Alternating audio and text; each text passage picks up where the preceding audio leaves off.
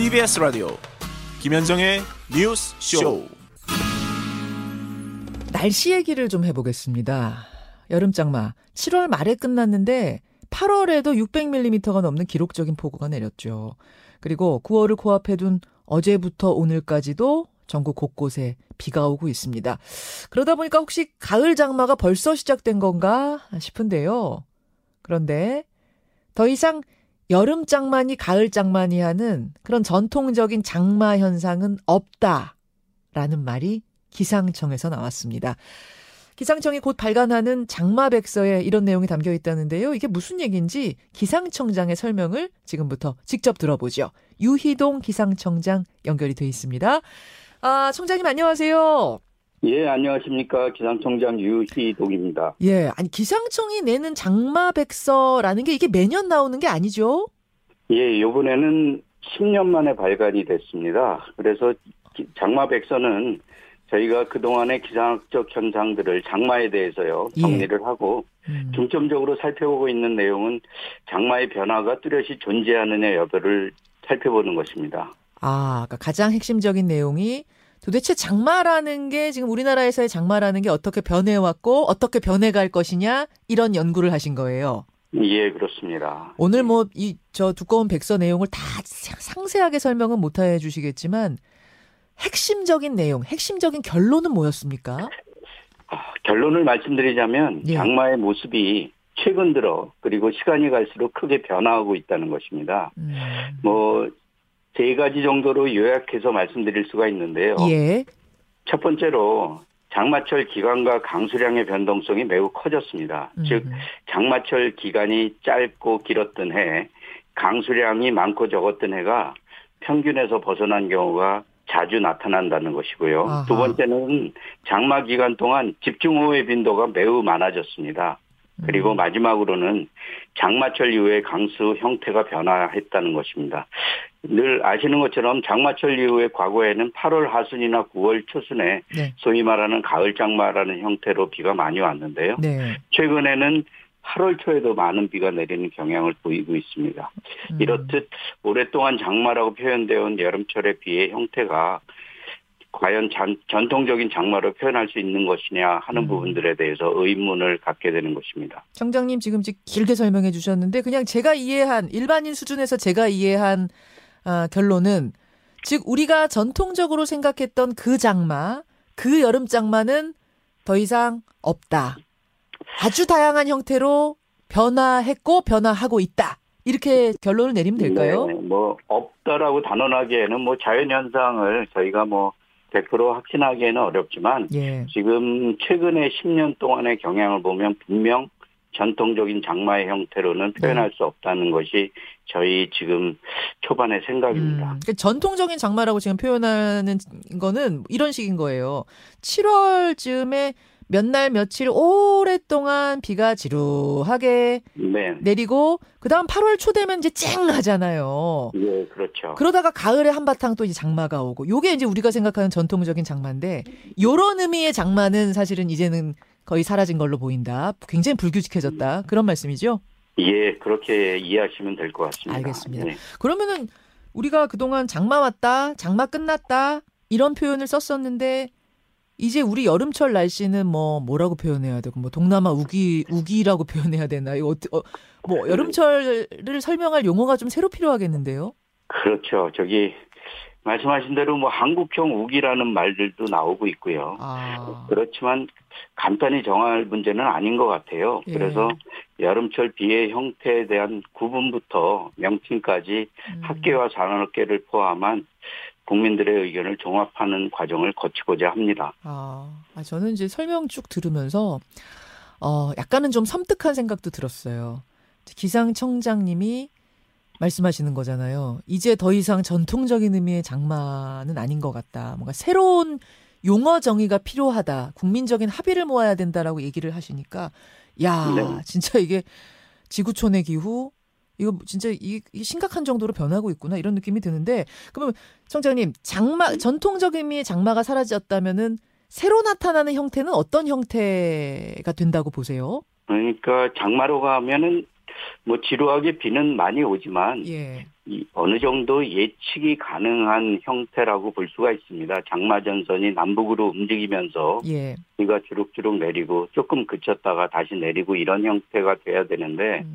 이런 형태가 아니라 근래에 들어서 비는 특히 여름철의 비는 아주 집중적으로 호우, 폭우 형태로 내리고 그치고 하는 것들을 반복이 되고요. 네. 그 주기도 어느 정도를 가진 것이 아니라 아주 짧게 나타났다가 음. 또 한동안은 계속 폭염이 중간에 발생하는 등 소위 말하면은 저희가 예측 불가능한 정도의 그런 음. 변화가 이루어졌다는 것입니다. 음. 그럼 거기 안에서 또 어떤 패턴을 찾기는 어려운 건가요? 그냥 불규칙인가요? 글쎄요, 뭐 장기적으로 이거를 계속 보다 보면은 예. 어느 정도 패턴이 나타날 수가 있는데 음. 제가 생각하기에는 이 기후변화 시대 중심으로 들어선 지금의 예. 패턴을 찾기에는 그렇게 쉽지는 않을 것이라고 보고 네. 있습니다. 이 이유가 이제 지구 온난화, 기후 변화에서 기인하다 보니까 어떤 패턴을 찾기도 쉽지 않다. 네, 그렇습니다. 아, 예. 아, 뭐 기상청장이 나오셨으니까 제가 질문드립니다만 사실은 얼마 전에 내린 기록적인 폭우 때문에 기상청의 이 장마 백서에 더 우리가 관심을 갖는 건데요. 네, 사실 그날 비가 많이 온다는 기상청 예보는 있었어요. 제가 기억이 나요. 있었는데 다만 그 예보를 들으면서 이게 100년 만에 폭우일 거라고는 아무도 생각을 못 했거든요. 네네. 기상청도 그 정도일 줄은 모르셨던 건가요? 예, 그렇습니다. 우선 8월 초순에 내린 비로 인해 인명 피해가 특히 취약계층에 더 피해가 컸던 것에 대해 매우 안타깝게 죄송스러운 마음뿐입니다. 그렇지만 우리 우선은 따지고 보면 기상청 예보가 아주 쪽집게처럼 정확하지 않았다는 것에 모든 문제의 시발점이 기인하지 않았나 생각이 돼서 저희부터 더 반성하고 있는 부분이 있습니다. 예, 예. 예. 저희가 1907년부터 근대 기상이 관측되기 시작됐습니다. 예, 그 예. 이후에 최초의 기존 기후값과 당초 예상을 훨씬 뛰어넘는 비가 내렸습니다. 음. 우리나라의 연간 강수량의 10분의 1이 네. 한시간 만에 내리게 된 거죠. 어마어마한 양입니다. 근데 그 기상청에 왜 슈퍼컴퓨터라는 거 있잖아요. 그뭐 네. 수백억 한다는 거. 그, 네. 그걸로도 이 정도를 잡아내기는 어려운 건가요?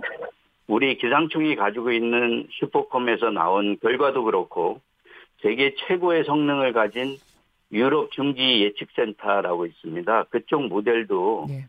8일 서울에 약 70에서 80mm 수준의 비가 내릴 것으로 예측을 했습니다. 아. 그러니까 이 부분은.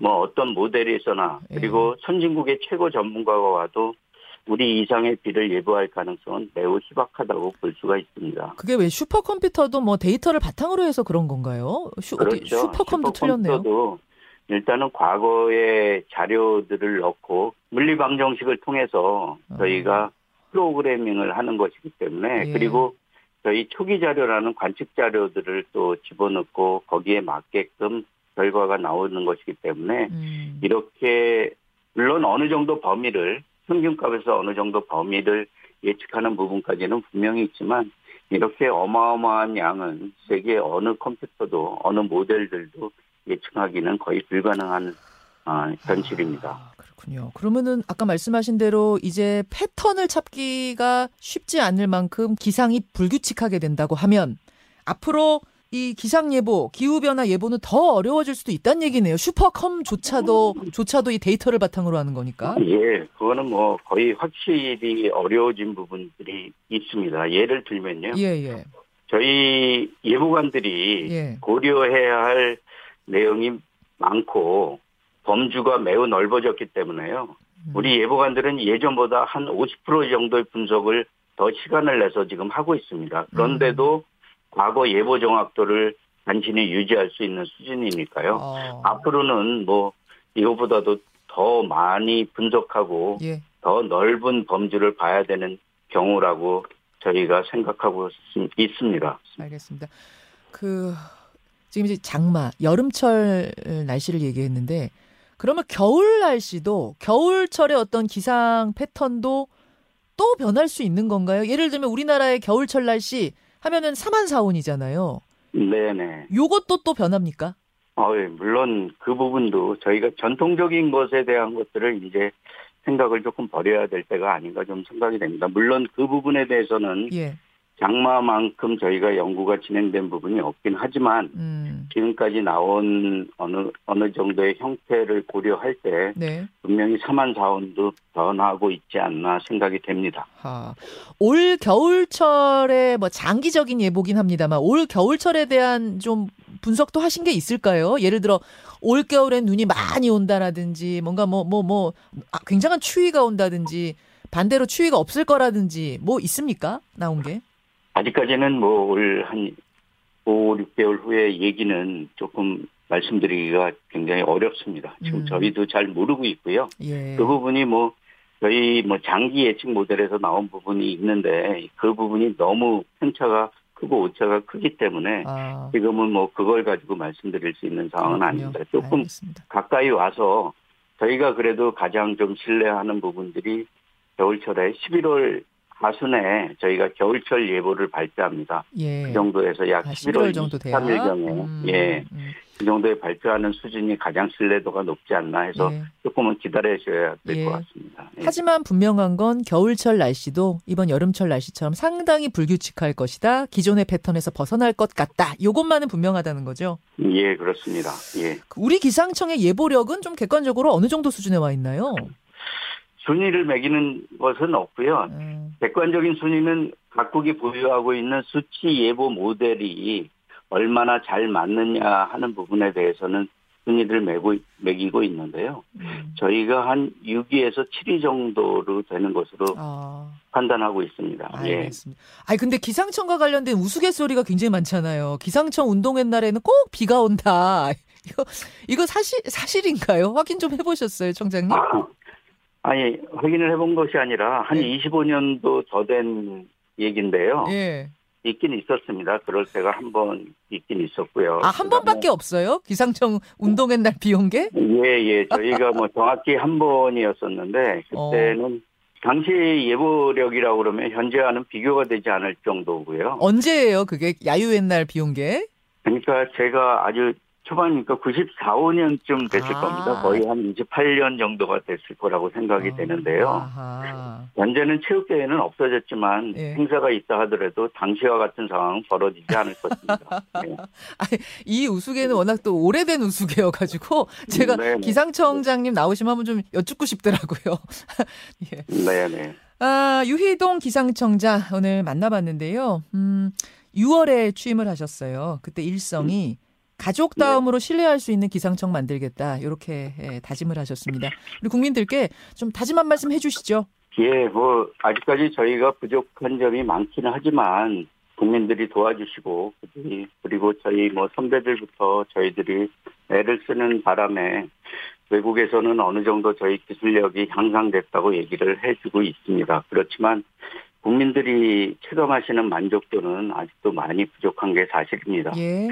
그렇지만 저희 직원들이 1년 365일 24시간 밤낮 없이 국민의 안전을 위해 노력하고 있습니다. 이 부분에 대해서는 앞으로 기상청을 조금 더 믿어주시고 애정 어린 마음으로 많은 관심과 격려를 가져주신다면 저희가 좋은 예보, 그다음에 좋은 기상 서비스로 국민들께 보답해 드리도록 하겠습니다. 예, 기상청에서 쭉 근무해온 기상 전문가 출신이시더라고요. 그래서 어느 때보다 더 아, 정말 신뢰받는 기상청이 될 수 있도록 노력해 주시기를 부탁드리겠습니다. 오늘 고맙습니다. 예, 감사합니다. 예, 유희동 기상청장이었습니다. 김현정의 뉴스쇼는 시청자 여러분의 참여를 기다립니다. 구독과 좋아요, 댓글 잊지 않으셨죠? 알림 설정을 해두시면 평일 아침 7시 20분 실시간 라이브도 참여하실 수 있습니다.